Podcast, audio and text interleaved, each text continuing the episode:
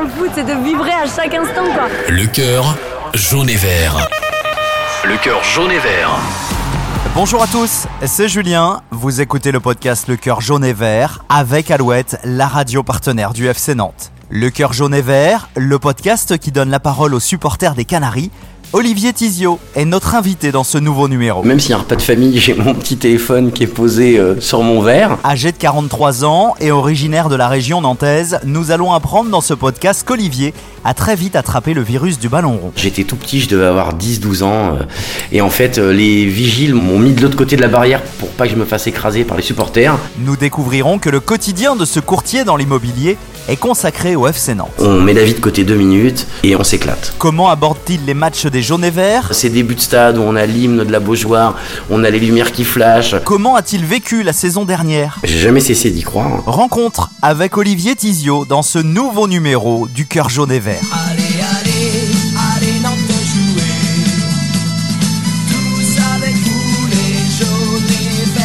C'est un passionné de foot que nous avons rencontré. Olivier a très vite été intéressé par le ballon rond, même s'il n'a jamais signé dans un club amateur. Je n'ai pas fait de football étant jeune.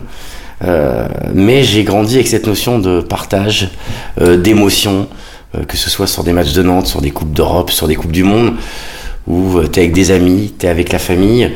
Et euh, c'est tout bête, hein. moi c'est cette notion de partage, d'émotion, de- d'engouement, où on se laisse aller sans pour autant avoir moi-même pratiqué le football, même si tous mes amis d'enfance en ont fait.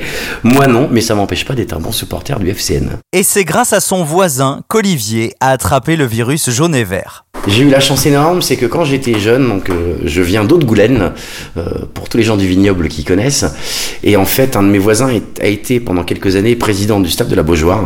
Donc j'ai eu la chance de faire mes premiers matchs euh, en mode un peu vie présidentielle, et un de mes premiers matchs, je me rappellerai toujours, c'était Nantes-OM, où euh, j'ai eu la chance d'être à l'arrivée des joueurs en bas euh, avec les barrières.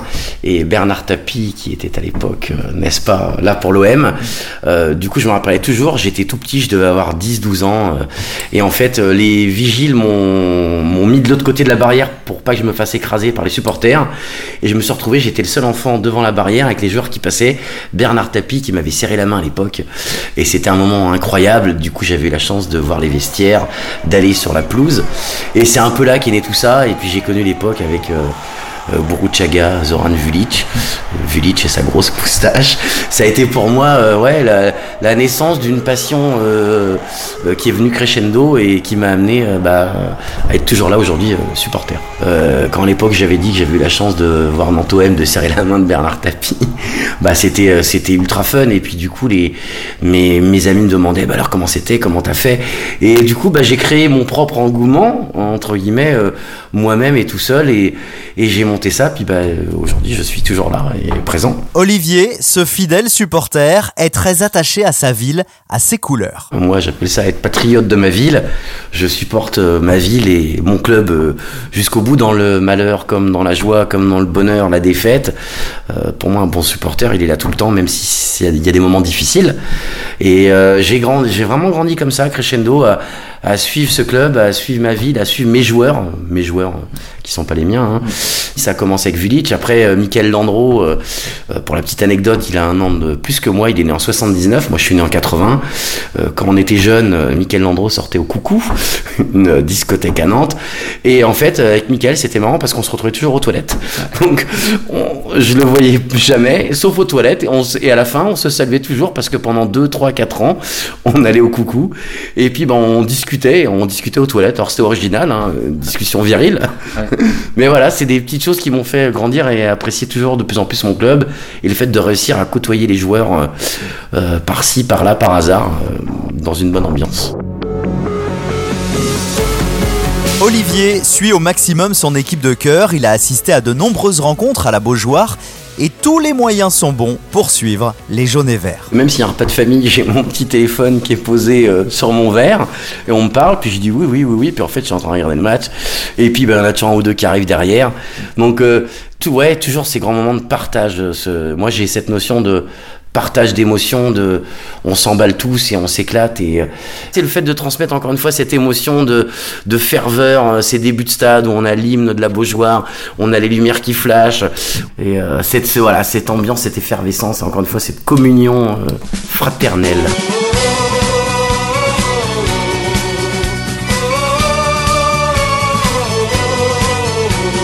de transmettre en famille, entre amis, cette passion et, et ces moments incroyables où, où tu as l'impression que ta vie dépend de, de chaque minute, alors que derrière, bah non, tu as tes factures à payer, tu as ton prêt immobilier à payer, tu as ta voiture qui a peut-être un problème. C'est un moment où on oublie tout, on met tout de côté et on est juste à fond derrière notre club et nos joueurs. Euh, et puis bah, on pousse, on pousse, on pousse, et puis on est là et il n'y a plus rien d'autre qui se passe. Comme tout supporter, Olivier a des rituels les jours de match. Il y a deux manières que j'ai de le faire. C'est soit on passe par notre fameuse petite baraque à frites, euh, on se boit une petite pinte de bière avec les copains, ou soit on a la chance avec mes amis d'avoir un copain qui habite juste derrière le stade, on pose notre petite table de camping, on se fait un pré-match, on se fait un pré-composition en buvant un petit verre, en mangeant des petits chips et, compagnie, euh, préparer notre petit match pour être voilà pour être au top et, euh, et être à fond. Et dans ces fameux rituels les jours de match, il y a la tenue. Olivier ne sort jamais sans son maillot floqué Hellfest, un cadeau de sa femme Cindy lors de la saison 2019-2020. Je suis un grand fervent du Hellfest euh, parce qu'encore une fois, on retrouve ce côté communautaire et, libératoire où on oublie tout, qui que tu sois, qui que tu es. Et du coup, bah, c'est mon maillot fétiche à moi, c'est mon maillot du FCN avec Hellfest devant. Et ça, c'est juste, euh, voilà, c'est mon maillot à moi.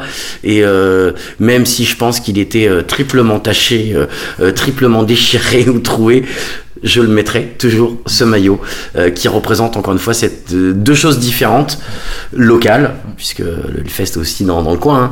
mais ouais c'est cette notion communautaire de partage d'émotions de de, de, de, tout ce qu'on peut aimer dans, l'être humain euh, et surtout d'oublier encore une fois cette notion de ouais on met la vie de côté deux minutes et on s'éclate sifflet de Monsieur Turpin et la délivrance pour les Nantais et la Beaujoire. Nantes s'impose et arrache son maintien. Olivier, cet inconditionnel du FC Nantes a vécu des moments très difficiles la saison dernière.